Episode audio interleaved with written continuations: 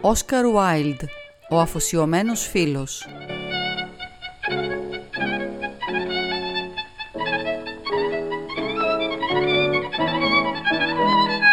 Ένα πρωινό ο γερονεροπόντικας έβγαλε το κεφάλι του έξω από την τρύπα του. Είχε λαμπερά σαχάντρες ματάκια και σκληρά γκρίζα γένια, ενώ η ουρά του έμοιαζε με μακρύ σπάγκο από γομολάστιχα. Τα παπάκια που κολυμπούσαν στη λίμνη έμοιαζαν με κίτρινα καναρίνια και η μητέρα τους, που ήταν κάτασπρη με κόκκινα πόδια, προσπαθούσε να τα μάθει πώς να στέκονται με τα κεφάλια πάνω στο νερό. Ποτέ σας δεν θα μπορέσετε να μπείτε στην καλή κοινωνία αν δεν καταφέρετε να στέκεστε πάνω στα κεφάλια σας, τους έλεγε όλη την ώρα και κάθε λίγο και λιγάκι τους έδειχνε πώς γινόταν αυτό. Τα παπάκια όμως δεν την πρόσεχαν καθόλου. Ήταν τόσο μικρά που δεν είχαν ιδέα τι σπουδαίο πλεονέκτημα είναι να ανήκεις εν γέννη στην κοινωνία. «Τι ανυπάκουα παιδιά», φώναξε ο γέρο νεροπόντικας. «Στα αλήθεια θα έπρεπε να τα πνίξει κανένας». «Όχι δά», απάντησε η πάπια. «Ο καθένας πρέπει να κάνει μια αρχή και οι γονείς δεν μπορούν να είναι τέρατα υπομονής». «Α, δεν έχω ιδέα για τα συναισθήματα των γονιών», είπε ο νεροπόντικας. «Εγώ δεν είμαι οικογενειάρχης. Στην πραγματικότητα ποτέ μου δεν παντρεύτηκα και ούτε σκοπεύω να παντρευτώ. Ο έρωτας είναι ωραίος, κατά κάποιον τρόπο βέβαια, αλλά η φιλία είναι πολύ ανώτερη. Στα αλήθεια δεν ξέρω τίποτα στον κόσμο που να είναι πιο ευγενικό ή πιο σπάνιο από μια πιστή φιλία. «Και ποια είναι παρακαλώ η γνώμη σου για τα καθήκοντα ενός αφοσιωμένου φίλου» ρώτησε ο πράσινος πίνος που καθισμένος πάνω στο κλαδί μια σιτιάς εκεί δίπλα είχε κρυφακούσει τη συζήτηση. «Ναι, αυτό ακριβώς θέλω να ακούσω κι εγώ», είπε η πάπια. Έπειτα κολύμπησε μέχρι την άκρη της λίμνης και ισορρόπησε με το κεφάλι στο νερό για να δώσει στα παιδιά της το καλό παράδειγμα. «Τι ανόητη ερώτηση», είπε ο ποντικός. «Θα περίμενα ο αφοσιωμένος φίλος μου να είναι αφοσιωμένος σε μένα φυσικά». «Και εσύ τι θα έκανες για αντάλλαγμα», είπε το πουλάκι ενώ χοροπηδούσε πάνω σε ένα σημαίνιο κλαδί και χτυπούσε τα μικρά φτερά του. «Δεν σε καταλαβαίνω», απάντησε ο ποντικός. «Άσε με να σου πω μια ιστορία σχετικά», είπε ο Σπίνος. «Είναι σχετική με μένα αυτή η ιστορία», ρώτησε ο ποντικός. «Αν είναι θα την ακούσω, γιατί μ' αρέσουν πολύ οι ιστορίες». «Ταιριάζει σε σένα», απάντησε ο Σπίνος. Πέταξε από το κλαδί και προσγειώθηκε ανάλαφρα πάνω στην όχθη για να πει την ιστορία του αφοσιωμένου φίλου.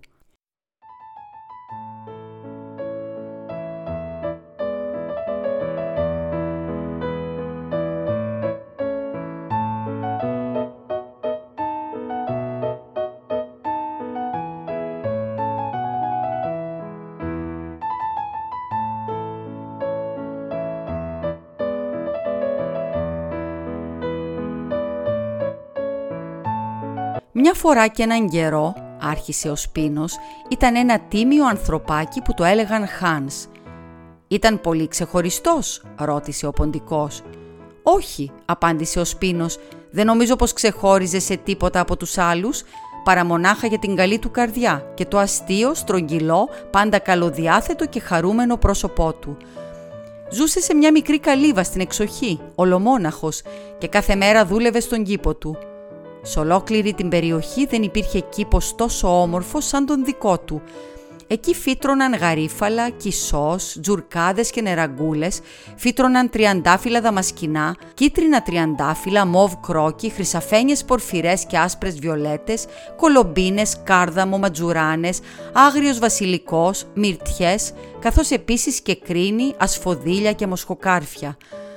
Όλα αυτά άνθιζαν και έβγαζαν μπουμπούκια με τη σειρά τους το καθένα, καθώς περνούσαν οι μήνες, το ένα λουλούδι να παίρνει τη θέση του άλλου, έτσι που πάντα ο κήπος ήταν γεμάτος πανέμορφα λουλούδια και υπέροχες μυρωδιές. Ο μικρούλης ο Χάνς είχε πολλούς φίλους, αλλά ο πιο αφοσιωμένος από όλους ήταν ο μεγαλόσωμος Χιού, ο Μυλωνάς. Στην πραγματικότητα, τόσο αφοσιωμένος ήταν ο πλούσιος μυλωνάς στον Μικρούλη Χάνς που δεν πέρναγε ποτέ από τον κήπο του χωρίς να σκύψει πάνω από τον τοίχο και να κόψει μια μεγάλη ανθοδέσμη ή μια χεριά αρωματισμένα χόρτα ή να γεμίσει τις τσέπες του με δαμάσκηνα και κεράσια αν ήταν η εποχή τους. «Οι αληθινοί φίλοι πρέπει να μοιράζονται τα πάντα», έλεγε ο Μιλονάς ενώ ο μικρός Χάνς συγκατάνευε και χαμογελούσε, νιώθοντας πολύ περήφανος που είχε έναν φίλο με τόσο ευγενικές ιδέες. Μερικές φορές είναι αλήθεια, οι γείτονες παραξενεύονταν που ο πλούσιος Μιλονάς ποτέ δεν έδινε τίποτα στο μικρούλι Χάνς για αντάλλαγμα, αν και είχε αποθηκευμένα στο μήλο του εκατό σακιά αλεύρι, έξι αγελάδες που του έδιναν γάλα και ένα μεγάλο κοπάδι από μαλλιαρά πρόβατα. Ο Χάνς όμως ποτέ του δεν σκοτιζόταν για τέτοια πράγματα, ενώ τίποτα δεν του έδινε μεγαλύτερη χαρά από το να ακούει όλα τα θαυμάσια πράγματα που έλεγε ο Μιλονάς για την ανιδιοτέλεια της αληθινής φιλίας. Έτσι ο μικρούλης Χάνς δούλευε συνέχεια στον κήπο του. Όλη την άνοιξη, το καλοκαίρι και το φθινόπωρο ήταν πολύ ευτυχισμένος αλλά όταν έφτασε ο χειμώνας και δεν είχε φρούτα ούτε λουλούδια να πουλήσει στην αγορά, υπέφερε πολύ από το κρύο και την πείνα και συχνά έπεφτε για ύπνο νηστικός, έχοντας φάει μόνο μερικά ξεραμένα αχλάδια ή λίγα σκληρά καρύδια. Επίσης όλο το χειμώνα ένιωθε φοβερή μοναξιά, μια και ο Μιλονάς ποτέ δεν πήγαινε τότε να τον δει. «Δεν ωφέλει να πάω να δω το μικρούλι Χάνς όσον καιρό έχουμε χιόνι», έλεγε ο Μιλονάς στη γυναίκα του γιατί όταν οι άνθρωποι έχουν προβλήματα πρέπει να τους αφήνει κανείς την ησυχία τους και να μην τους ζαλίζει με επισκέψεις. Αυτή τουλάχιστον είναι η δική μου γνώμη περί φιλίας και είμαι σίγουρος πως έχω δίκιο. Έτσι θα περιμένω να έρθει άνοιξη και τότε θα του κάνω καμιά επίσκεψη. Θα μπορέσει να μου δώσει και ένα μεγάλο καλάθι γεμάτο ηράνθεμα και αυτό θα τον κάνει τόσο ευτυχισμένο.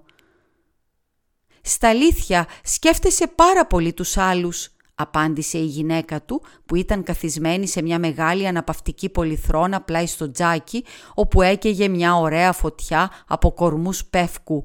«Στα αλήθεια είσαι πολύ ευγενικός. Είναι για μένα πραγματική ευχαρίστηση να σ' ακούω να μιλάς για τη φιλία. Είμαι σίγουρη πως ούτε ο παπάς δεν θα μπορούσε να πει τόσο όμορφα πράγματα σαν εσένα, μολονότι το σπίτι που μένει είναι τριόροφο και φοράει χρυσό δαχτυλίδι στο μικρό του δάχτυλο. «Μα δεν θα μπορούσαμε να καλέσουμε το Χάνς να έρθει εδώ», είπε ο μικρός γιος του Μιλονά. «Αν ο καημένος ο Χάνς έχει δυσκολίες, εγώ θα του δώσω το μισό από το πόριτς μου και θα του δείξω τα άσπρα μου κουνελάκια». «Τι άμυαλο παιδί που είσαι», φώναξε ο Μιλονάς. «Πραγματικά δεν καταλαβαίνω γιατί σε στέλνω στο σχολείο». «Μου φαίνεται ότι δεν μαθαίνεις τίποτα. Αν ο Χάνς ερχόταν εδώ πέρα και έβλεπε τη ζεστή φωτιά και τα πλούσια φαγητά μας, ίσως ζήλευε και ο φθόνος είναι το χειρότερο πράγμα. Μπορεί να καταστρέψει το χαρακτήρα του καθενός. Κι εγώ φυσικά δεν μπορώ να αφήσω το χαρακτήρα του Χάνς να καταστραφεί. Είμαι ο καλύτερος φίλος του και πάντοτε θα τον προσέχω για να μην παρασυρθεί από πειρασμούς. Εκτός από αυτό, αν ο Χάνς ερχόταν εδώ πέρα, μπορεί να μου ζητούσε να του δώσω αλεύρι με πίστοση και αυτό δεν θα μπορούσα να το κάνω. Άλλο το αλεύρι, άλλο η φιλία και δεν πρέπει να τα συγχαίει κανείς αυτά. Οι λέξεις αυτές έχουν διαφορετική γραφή και τελείως διαφορετική σημασία. Ο καθένας μπορεί να το δει αυτό. «Τι ωραία που μιλάς», είπε η γυναίκα του Μιλωνά γεμίζοντας ένα μεγάλο ποτήρι με ζεστή μπύρα. «Πραγματικά αισθάνομαι σαν αποχαυνομένη, λες και βρίσκομαι στην εκκλησία». «Πολλοί άνθρωποι συμπεριφέρονται καλά», απάντησε ο Μιλωνάς, «αλλά πολύ λίγοι μιλούν καλά Πράγμα που δείχνει πως το να μιλάς είναι το πιο δύσκολο από τα δύο και βέβαια πολύ πιο αξιόλογο. Λέγοντας αυτά, αγριοκοίταξε το μικρό του γιο στην άλλη άκρη του τραπεζιού, που ντράπηκε τόσο πολύ για αυτό που είπε, ώστε κρέμασε το κεφάλι κάτω και έγινε κατακόκκινος, ενώ τα δάκρυά του κυλούσαν στο τσάι του. Όμως είναι τόσο μικρός που πρέπει να τον συγχωρέσουμε.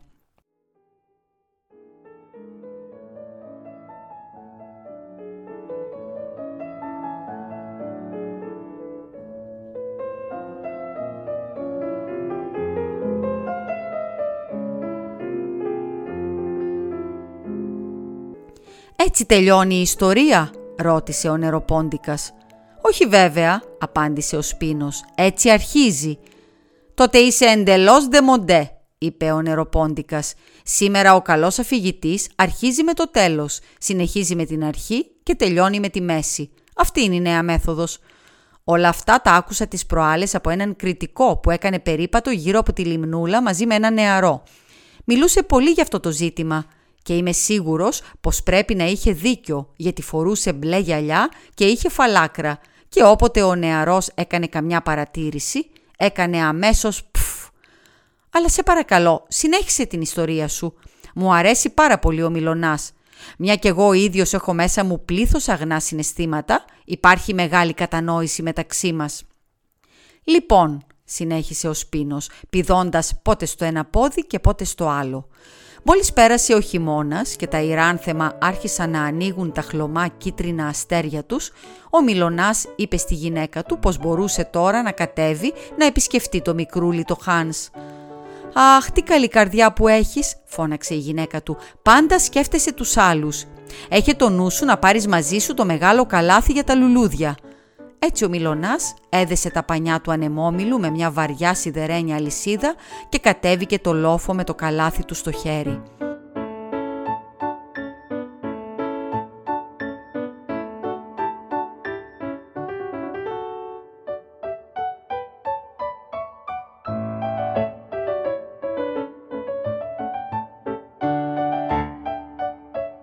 «Καλημέρα μικρέ μου Χάνς», είπε ο Μιλωνάς. «Καλημέρα», είπε ο Χάνς γέρνοντας πάνω στο τσαπί του και χαμογελώντας ως τα αυτιά. «Πώς τα πέρασες όλο το χειμώνα» ρώτησε ο Μιλωνάς. «Ε, λοιπόν, πράγματι», είπε ο Χάνς, «είναι πολύ ευγενικό εκ μέρους σου που με ρωτάς, πολύ ευγενικό στα αλήθεια. Φοβάμαι πως δεν την έβγαλα και πολύ καλά.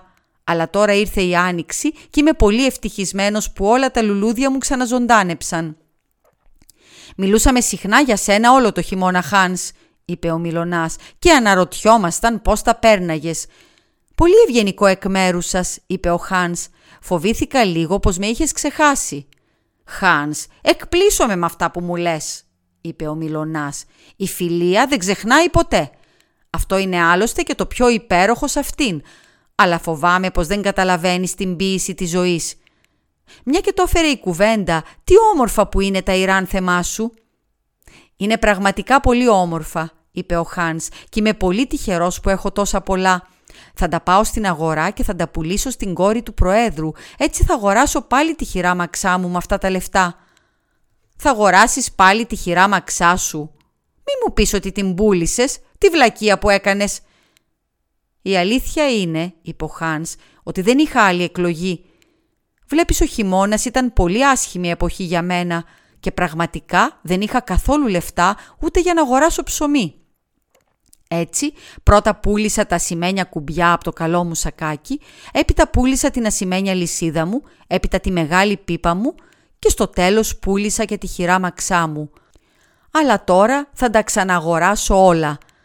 «Χάνς», είπε ο Μιλωνάς, «θα σου δώσω εγώ τη χειράμαξά μου. Δεν είναι βέβαια σε πολύ καλή κατάσταση. Η μια πλευρά έχει ξεκολλήσει και κάτι δεν πάει καλά με τις αχτίνες της ρόδας. Όμως εγώ θα στη δώσω. Ξέρω πως είναι πολύ γενναιόδωρο εκ μέρους μου και πολλοί άνθρωποι θα με θεωρούσαν πολύ ανόητο που αποχωρίζω με τη χειράμαξά μου, αλλά εγώ δεν είμαι σαν τον άλλο κόσμο. Πιστεύω πως η γενναιοδορία είναι η ουσία της φιλίας και εκτός από αυτό εγώ έχω αγοράσει μια καινούρια χειράμαξα. Ναι, μπορείς να είσαι ήσυχος, θα σου χαρίσω τη δικιά μου. Λοιπόν, στα αλήθεια, αυτό είναι γενναιόδωρο εκ μέρους σου, είπε ο μικρός Χάνς, ενώ το αστείο στρογγυλό πρόσωπό του έλαμψε ολόκληρο από την ευχαρίστηση. Μπορώ εύκολα να την επιδιορθώσω, αφού έχω στο σπίτι μια σανίδα. «Σανίδα», είπε ο Μιλωνάς, «ακριβώς αυτό που χρειάζομαι για τη στέγη της αποθήκης μου». Έχει μια πολύ μεγάλη τρύπα και το καλαμπόκι θα χαλάσει από την υγρασία αν δεν την κλείσω. Τι τύχη που το ανέφερες. Είναι λοιπόν αξιοσημείωτο πως η μια καλή πράξη φέρνει αμέσως την άλλη. Σου έδωσα τη χειράμαξά μου και εσύ θα μου δώσεις τη σανίδα σου. Φυσικά η χειράμαξα αξίζει πολύ περισσότερο από ότι η σανίδα, αλλά η αγνή φιλία ποτέ δεν δίνει σημασία σε τέτοια πράγματα. Σε παρακαλώ φέρ την αμέσως και θα στρωθώ στη δουλειά να διορθώσω την αποθήκη μου σήμερα κιόλας. Βέβαια, φώναξε ο μικρός Χάνς και έτρεξε στο υπόστεγο να φέρει τη σανίδα. «Δεν είναι και πολύ μεγάλη σανίδα», είπε ο Μιλωνάς «και φοβάμαι πως αφού διορθώσω τη στέγη της αποθήκης μου, δεν θα μείνει αρκετό ξύλο να διορθώσεις με αυτό τη χειράμαξα. Αλλά φυσικά δεν φταίω εγώ γι' αυτό. Τώρα, μια και σου έδωσα τη χειράμαξά μου, είμαι βέβαιος πως θα θέλεις να μου δώσεις για αντάλλαγμα μερικά λουλούδια. Να το καλάθι, σε παρακαλώ γέμισέ το όλο». «Να το γεμίσω όλο», είπε ο μικρός Χάνς μάλλον θλιμμένα, γιατί ήταν στα αλήθεια ένα θεόρατο καλάθι και ήξερε πως αν το γέμιζε δεν θα του έμεναν καθόλου λουλούδια για πούλημα και ανυπομονούσε πολύ να πάρει πίσω τα σημαίνια κουμπιά του. «Ε, λοιπόν, στα αλήθεια, αφού σου έδωσα τη χειράμαξά μου, δεν νομίζω πως είναι πολύ να σου ζητήσω λίγα λουλούδια. Μπορεί να κάνω λάθος, αλλά πάντα πίστευα πως η φιλία, η αληθινή φιλία, βρίσκεται μακριά από εγωισμούς κάθε είδους. «Αγαπημένε μου φίλε, καλύτερε μου φίλε», φώναξε ο μικρός Χάνς, «είσαι καλοδεχούμενος σε όλα τα λουλούδια του κήπου μου. Προτιμώ χίλιες φορές να έχω την εκτίμησή σου παρά τα σημαίνια μου κουμπιά». Και έτρεξε αμέσως να κόψει τα πιο όμορφα ιράν θεμά του για να γεμίσει το καλάθι του Μιλωνά. «Αντίο μικρέ μου Χάνς», είπε ο Μιλωνάς καθώς ανέβαινε το λόφο με τη σανίδα πάνω στον ώμο του και το μεγάλο καλάθι στο χέρι του. «Γεια σου», είπε ο Χάνς και άρχισε να σκάβει χαρούμενα. Ήταν πολύ ευτυχισμένος με τη χειράμαξα. Την άλλη μέρα κάρφωνε αγιόκλημα πάνω στη βεράντα όταν άκουσε τη φωνή του Μιλωνά να τον φωνάζει από το δρόμο. Έτσι κατέβηκε πηδιχτά τη σκάλα, έτρεξε στον κήπο και κοίταξε πάνω από τον τοίχο. Εκεί στεκόταν ο Μιλωνάς φορτωμένος με ένα σακί αλεύρι στην πλάτη. «Αγαπημένε μου μικρούλι Χάνς», είπε ο Μιλωνάς, «θα σε πείραζε να μου μεταφέρεις αυτό το σακί αλεύρι στην αγορά». «Ω, λυπάμαι πάρα πολύ», είπε ο Χάνς, «αλλά στα αλήθεια είμαι πνιγμένος στη δουλειά σήμερα. Πρέπει να καρφώσω όλα τα αναρριχόμενα φυτά, να ποτίσω όλα μου τα λουλούδια και να κουρέψω όλο το γρασίδι». «Ε, λοιπόν, πράγματι», είπε ο Μιλωνάς, «αν σκεφτεί κανείς ότι θα σου χαρίσω τη χειράμαξά μου, δεν είναι και πολύ φιλικό εκ μέρους σου να αρνηθείς». «Αχ, μην το λες αυτό», φώναξε ο μικρός Χάνς. «Δεν θα φερόμουν άσχημα σε σένα για τίποτα στον κόσμο». Έτρεξε τότε μέσα να φέρει το σκούφο του και άρχισε να βαδίζει με κόπο φορτωμένο στο μεγάλο σακί στους ώμους. Έκανε φοβερή ζέστη και ο δρόμος ήταν τόσο σκονισμένος που προτού ο Χάνς να περπατήσει έξι μίλια, κουράστηκε τόσο πολύ που κάθισε να ξεκουραστεί. Παρ' όλα αυτά όμως συνέχισε τον δρόμο του γενναία και στο τέλος έφτασε στην αγορά. Αφού περίμενε εκεί για ένα διάστημα, πούλησε το σακί το αλεύρι σε πολύ καλή τιμή και γύρισε γρήγορα σπίτι γιατί φοβόταν μήπως αν καθυστερούσε συναντούσε ληστές στο δρόμο. «Σίγουρα η σημερινή ήταν δύσκολη μέρα», είπε μέσα του ο μικρός Χάνς καθώς πήγαινε για ύπνο, «αλλά χαίρομαι που δεν αρνήθηκα τη βοήθειά μου στο Μιλωνά, γιατί είναι ο καλύτερός μου φίλος και εκτός από αυτό θα μου δώσει τη χειράμαξά του». Νωρίς το άλλο πρωί ο Μιλωνάς ήρθε να πάρει τα λεφτά του για το σακί του αλεύρι, αλλά ο μικρός Χάνς ήταν τόσο κουρασμένος που δεν είχε σηκωθεί ακόμη από το κρεβάτι. «Μα την πίστη μου», είπε ο Μιλωνάς, «είσαι πολύ τεμπέλης. Στα αλήθεια, αν υπολογίσει κανείς πως σκοπεύω να σου χαρίσω τη χειράμαξά μου, νομίζω πως θα έπρεπε να δουλεύεις πιο σκληρά. Η τεμπελιά είναι μεγάλη αμαρτία και σίγουρα δεν μ' αρέσει κανένας από τους φίλους μου να είναι νοθρός ή τεμπέλης. Δεν πιστεύω να σε πειράζει που στα λέω έτσι έξω από τα δόντια. Φυσικά ούτε θα μου πέρναγε από το μυαλό να σου μιλήσω έτσι αν δεν ήμουν φίλος σου γιατί τι νόημα έχει φιλία αν δεν μπορεί να πει κανείς αυτό που σκέφτεται; Ο καθένας μπορεί να λέει όμορφα λόγια και να προσπαθεί να ευχαριστήσει και να κολακέψει τον άλλον. Αλλά ένας αληθινός φίλος πάντα λέει δυσάρεστα πράγματα και δεν τον νοιάζει αν ίσως πληγώνει τον άλλον. Αντίθετα μάλιστα, αν είναι αληθινά φίλος το προτιμά γιατί ξέρει τότε πως κάνει κάτι καλό. «Λυπάμαι πολύ», είπε ο μικρός Χάνς στρίβοντας τα μάτια του και βγάζοντας το σκούφο του ύπνου. Αλλά ήμουν τόσο κουρασμένος που σκέφτηκα να μείνω στο κρεβάτι για λίγο, ακούγοντας το τραγούδι των πουλιών. «Το ξέρεις πως πάντοτε δουλεύω καλύτερα αν έχω ακούσει προηγουμένως τα πουλιά να τραγουδούν». «Ε, λοιπόν, χαίρομαι γι' αυτό», είπε ο Μιλωνάς χτυπώντας φιλικά το μικρό Χάν στην πλάτη, «γιατί θέλω να έρθεις στο Μήλο μόλις ντυθείς και να μου επισκευάσεις τη στέγη της αποθήκης». Ο καημένος ο Χάνς ανυπομονούσε να πάει να δουλέψει στον κήπο του, γιατί δεν είχε ποτίσει τα λουλούδια του για δύο μέρες, αλλά δεν ήθελε να αρνηθεί στο Μιλονά που ήταν τόσο καλός του φίλος. Πιστεύεις πως δεν θα ήταν σωστό αν σου έλεγα πως έχω πολλή δουλειά, ρώτησε ντροπαλά και δειλά. Ε, λοιπόν, απάντησε ο Μιλονάς, δεν νομίζω πως είναι πολύ αυτό που σου ζητάω. Αν σκεφτεί κανείς πως θα σου δώσω τη χειράμαξά μου. Αλλά βέβαια, αν αρνηθείς, θα πάω και θα κάνω τη δουλειά μόνος μου. «Α, ούτε που να το σκέφτεσαι», φώναξε ο μικρός Χάνς. Πήδηξε αμέσως από το κρεβάτι του, ντύθηκε και ανηφόρησε προς το λόφο να διορθώσει την αποθήκη. Δούλεψε εκεί όλη μέρα, μέχρι το ηλιοβασίλεμα, και το ηλιοβασίλεμα ο Μιλονάς ήρθε να δει πώς τα πήγαινε. «Την έκλεισε στην τρύπα συσκεπή μικρέ μου Χάνς» ρώτησε ο Μιλονάς χαρούμενα. «Η στέγη σου είναι έτοιμη», απάντησε ο Χάνς κατεβαίνοντας τη σκάλα.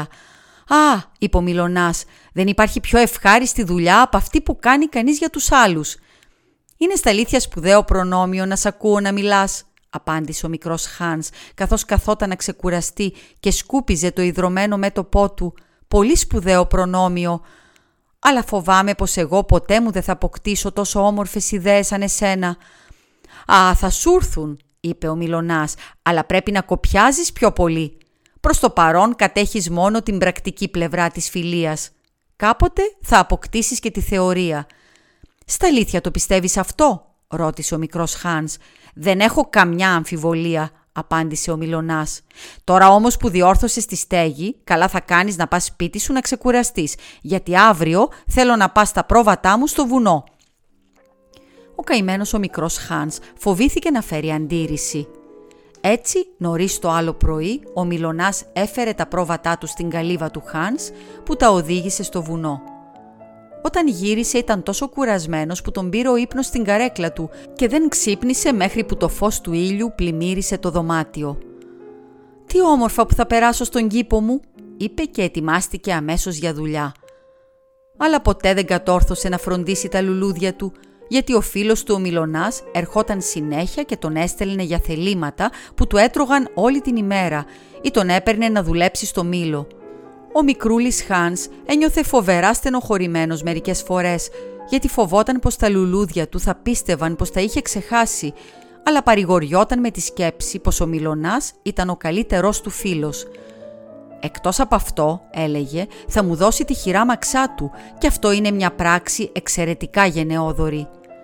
Έτσι, ο μικρός Χάνς δούλευε για το Μιλονά και ο Μιλονάς έλεγε ένα σωρό ωραία πράγματα για τη φιλία, τα οποία ο Χάνς έγραφε σε ένα τετράδιο και τα διάβαζε τη νύχτα, γιατί ήταν πολύ επιμελής μαθητής.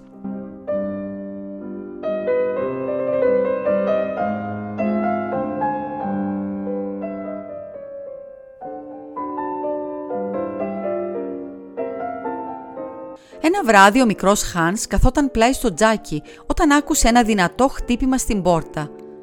Ήταν πολύ άγρια η νύχτα. Ο αέρας φυσούσε και μούγκριζε γύρω από το σπίτι σαν μανιασμένος, τόσο που στην αρχή νόμισε πως ήταν μονάχα η θύελα. Ακούστηκε όμως και ένα δεύτερο χτύπημα και έπειτα τρίτο, δυνατότερο από τα προηγούμενα. «Θα είναι κάποιος φτωχός ταξιδιώτης», είπε μέσα του ο μικρός Χάνς και έτρεξε στην πόρτα. Μπροστά του στεκόταν ο Μιλονάς με ένα φανάρι στο ένα χέρι και ένα ραβδί στο άλλο. «Αγαπημένε μου μικρέ μου Χάνς», είπε ο Μιλονάς, «μου συμβαίνει κάτι φοβερό. Ο γιος μου έπεσε από τη σκάλα και χτύπησε και εγώ πάω να φέρω το γιατρό. Αλλά μένει τόσο μακριά και είναι τόσο φοβερή η νύχτα που σκέφτηκα πως θα ήταν πολύ καλύτερα να πήγαινες εσύ αντί για μένα. Ξέρεις πως θα σου δώσω τη χειράμαξα και έτσι είναι δίκαιο νομίζω να μου προσφέρεις κάτι κι εσύ για αντάλλαγμα. «Μα βέβαια», φώναξε ο μικρός Χάνς, «ίσα ίσα με κολακεύει πολύ που ήρθε σε μένα και φεύγω αμέσως. Αλλά πρέπει να μου δανείσεις το φανάρι σου, γιατί η νύχτα είναι τόσο σκοτεινή που φοβάμαι μήπως πέσω στο χαντάκι». «Λυπάμαι πολύ», απάντησε ο Μιλονάς, «αλλά είναι το καινούριο μου φανάρι και θα ήταν μεγάλη απώλεια για μένα αν του συνέβαινε τίποτα». «Ε, δεν πειράζει, θα κάνω και χωρίς αυτό», είπε ο μικρός Χάνς και φόρεσε αμέσως το γούνινο παλτό του και το ζεστό κόκκινο σκουφί του. Έδεσε ένα κασκόλ γύρω από το λαιμό του και ξεκίνησε. Τι φοβερή θύελα που ήταν. Η νύχτα ήταν τόσο σκοτεινή που ο μικρός Χάνς δεν έβλεπε σχεδόν τίποτα και ο άνεμος φυσούσε τόσο δυνατά που μόλις που μπορούσε να σταθεί στα πόδια του. Παρόλα αυτά έκανε κουράγιο και αφού περπάτησε για τρεις ώρες έφτασε στο σπίτι του γιατρού και χτύπησε την πόρτα. «Ποιος είναι» ρώτησε ο γιατρός βγάζοντας το κεφάλι του από το παράθυρο της κρεβατοκάμαρας. «Ο μικρός Χάνς γιατρέ. Τι θέλεις μικρέ Χάνς» Ο γιος του Μιλονά έπεσε από τη σκάλα και χτύπησε και ο Μιλονάς θέλει να πας αμέσως. «Εντάξει», είπε ο γιατρός. Ετοίμασε το άλογό του, φόρεσε τις μεγάλες μπότες του, πήρε το φανάρι και ξεκίνησε για το σπίτι του Μιλονά, ενώ ο μικρός Χάνς βάδιζε τρεκλίζοντας πίσω του.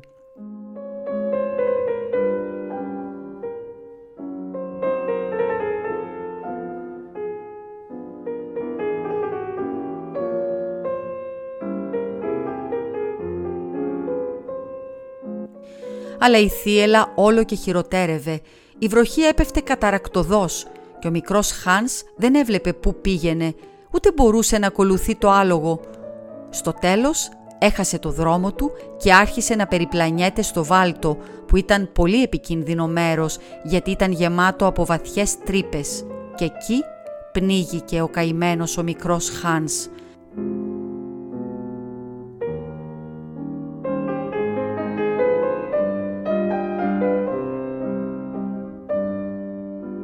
Το σώμα του το βρήκαν την άλλη μέρα κάτι βοσκή, να επιπλέει σε μια λιμνούλα νερό και το μετέφεραν στην καλύβα του.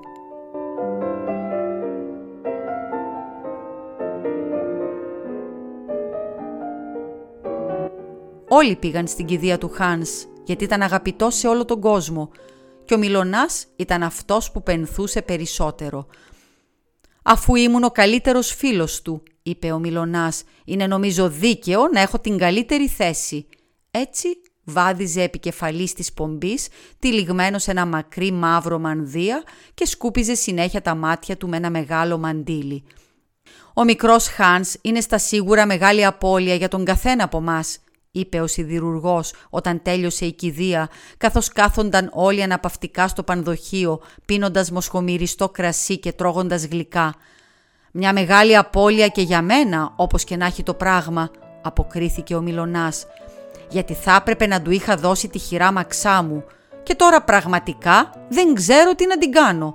Είναι συνέχεια μες στα πόδια μου και βρίσκεται σε τόσο κακή κατάσταση που δεν θα έπαιρνα τίποτα αν την πουλούσα. Από εδώ και πέρα θα φροντίσω να μην ξαναχαρίσω τίποτα. Όταν είναι κανείς γενναιόδωρος, βρίσκει και τον πελάτου.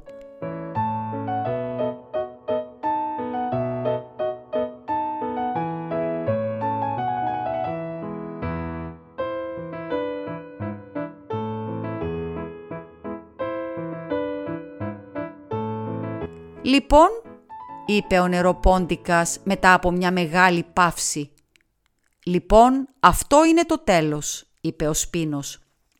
«Αλλά ο Μιλονάς τι απόγινε» ρώτησε ο νεροπόντικας. «Α, στα αλήθεια δεν ξέρω», απάντησε ο Σπίνος. «Και ασφαλώς δεν με ενδιαφέρει. Είναι ολοφάνερο πως δεν έχεις καλά αισθήματα μέσα σου από φυσικού σου», είπε ο νεροπόντικας. «Φοβάμαι πως δεν κατάλαβες πολύ καλά το ηθικό δίδαγμα της ιστορίας», παρατήρησε ο Σπίνος. «Ποιο» τσίριξε ο νεροπόντικας. «Το ηθικό δίδαγμα. Προσπαθείς να μου πεις ότι η ιστορία έχει ηθικό δίδαγμα; Βέβαια, είπε ο Σπίνος. Ε, λοιπόν, είπε ο νεροπόντικας, φοβερά θυμωμένα, νομίζω πως θα έπρεπε να μου το έχεις πει αυτό πρωτού αρχίσεις. Αν το είχες κάνει, σίγουρα δεν θα καθόμουν να σ' ακούσω. Αυτό που θα είχα κάνει θα ήταν να πω «πφ», όπως ο κριτικός. Όμως μπορώ να το πω και τώρα. Έτσι φώναξε «πφ», όσο πιο δυνατά μπορούσε κούνησε δυνατά την ουρά του και ξαναμπήκε στην τρύπα του. «Πώς σου φαίνεται ο νεροπόντικας» ρώτησε η πάπια που ήρθε πλατσουρίζοντας έπειτα από λίγα λεπτά. «Είναι πολύ αξιόλογος γενικά, αλλά εγώ σαν μητέρα δεν μπορώ ποτέ μου να κοιτάξω ένα συνειδητό εργένη χωρίς να μου ανέβουν δάκρυα στα μάτια». «Φοβάμαι πως μάλλον τον ενόχλησα», απάντησε ο Σπίνος. «Και αυτό γιατί του είπα μια ιστορία με ηθικό δίδαγμα». «Α, αυτό είναι πάντα πολύ επικίνδυνο», είπε η Πάπια. Και συμφωνώ απόλυτα μαζί της.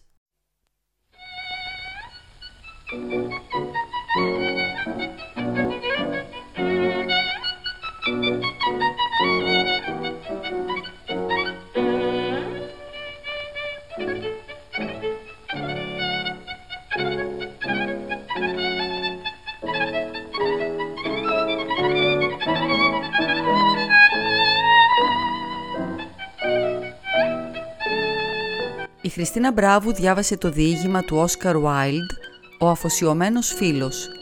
Ακούστηκαν αποσπάσματα από τα μουσικά έργα «Μενουέτο» του Λουίτζι Μποκερίνη, «Λα Καμπανέλα» του Νικολό Παγκανίνη και «Μαζούρκα» όπους 68 του Φεντερίκ Σοπέν.